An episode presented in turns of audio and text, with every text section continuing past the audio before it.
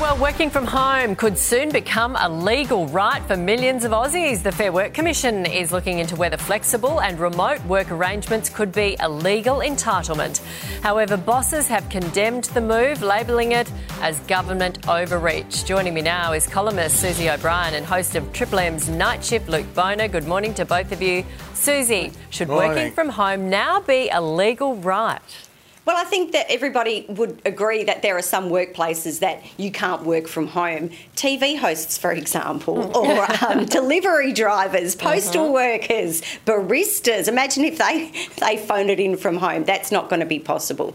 Um, but what we're seeing at the moment is that is a modernisation of a lot of awards. So what they're trying to do is get the legal entitlements to match the way people are working at the moment, because we know that one in three people are already working from home, and there's just about no protection. There's no conditions around that. So what the Fair Work Commission is saying is that let's get the awards to match the way that people are working at the moment, rather than create some new onerous blanket legal requirement.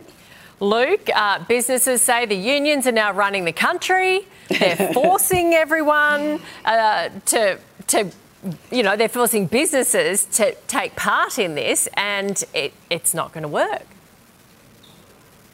Look, I think this is a lot of overreach, and I think that you should be able to negotiate a workplace agreement with your employer and work out something that suits both parties. Now, if you can prove that you are productive and you've been able to prove that since COVID, that you can do the job above and beyond and do it from home, well, that's great. And as Susie said, there are lots of professions where you have no choice. I mean, I'm thinking paramedics, fireys, police officers, nurses, doctors, they have no choice. No. But if you do work in an office, are you missing out on the camaraderie? Um, are you missing out on the teamwork, the gossip, the chatter, the team building Missing that happens gossip, when yeah. you're in an office? well, the gossip, that, the mainly the, the, the gossip. But here's, but here's the thing: does it open the door for an employer to say, okay, well, you don't have a commute to pay for, you don't have petrol, you're not buying food, so your cost of living is now improved. I'm going to pay you less. Is that the And boss's one right, thing. though, to What work you- out what you should be spending your money on, and therefore you should have a pay cut? No, no, but some bosses might say, I can Yeah. afford to pay them less because their cost of living has gone down. But here's the other thing. What if you uh, work um, in software or you're a copywriter or, or um, you're in desktop publishing or whatever, and what if the boss says, gee, they're doing it okay from home. Maybe if they can do it from home, we can have it done overseas for a third of the price. Has anyone oh. thought of that? It's, it, I'm just saying you've got to think these things through, but it should be a workplace negotiation between the employer and the employee, so long as everybody is happy with that workplace agreement. Don't hmm. sign it if you're not happy. Okay, be careful what you wish for, is what you're saying, aren't you? Yeah. Okay. Now, there are. Oh, the, the, the, the animals will be happy. Yeah. The animals will be happy because their owners will be home all the time. I know. Now, there are fresh calls on the big banks to keep ATMs operating after new data found the cash have significantly declined in recent years. A new report has revealed the number of bank owned ATMs has dwindled from nearly 14,000 only a few years ago in 2017 to just over 5,500 in 2024. Susie, a huge drop in ATMs, and of course, as we know, if you go to a different one, you have to pay.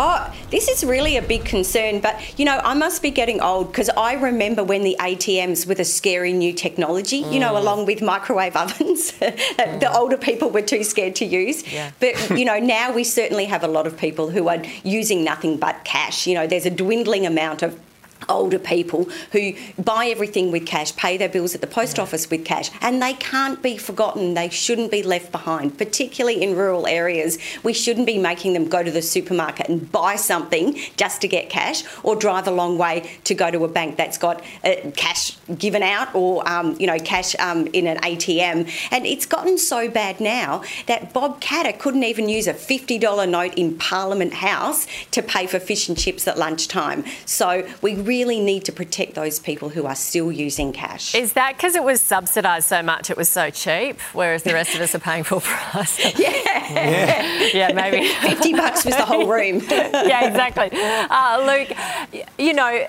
private ATMs charge people this fee to make a withdrawal. The banks are really on the nose here, aren't they? Because they're slowly taking these um, these away from us, and we're just having to pay up, stump up more.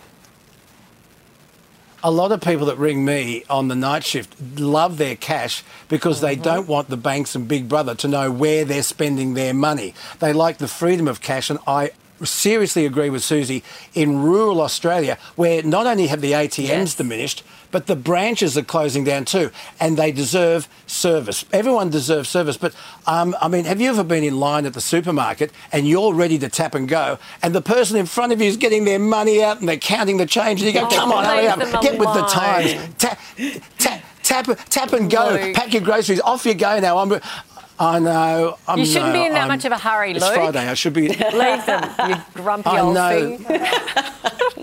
I am. Thanks, Nat. I mean, you're correct. Love you're you. right. It's Friday. I need to take a. I need to take a deep breath. Exactly. You need to go have a nana nap. You've been up all night. It's okay. We still love you. See you next week. Here's Thank you, Shirley. mate. You understand. We got you.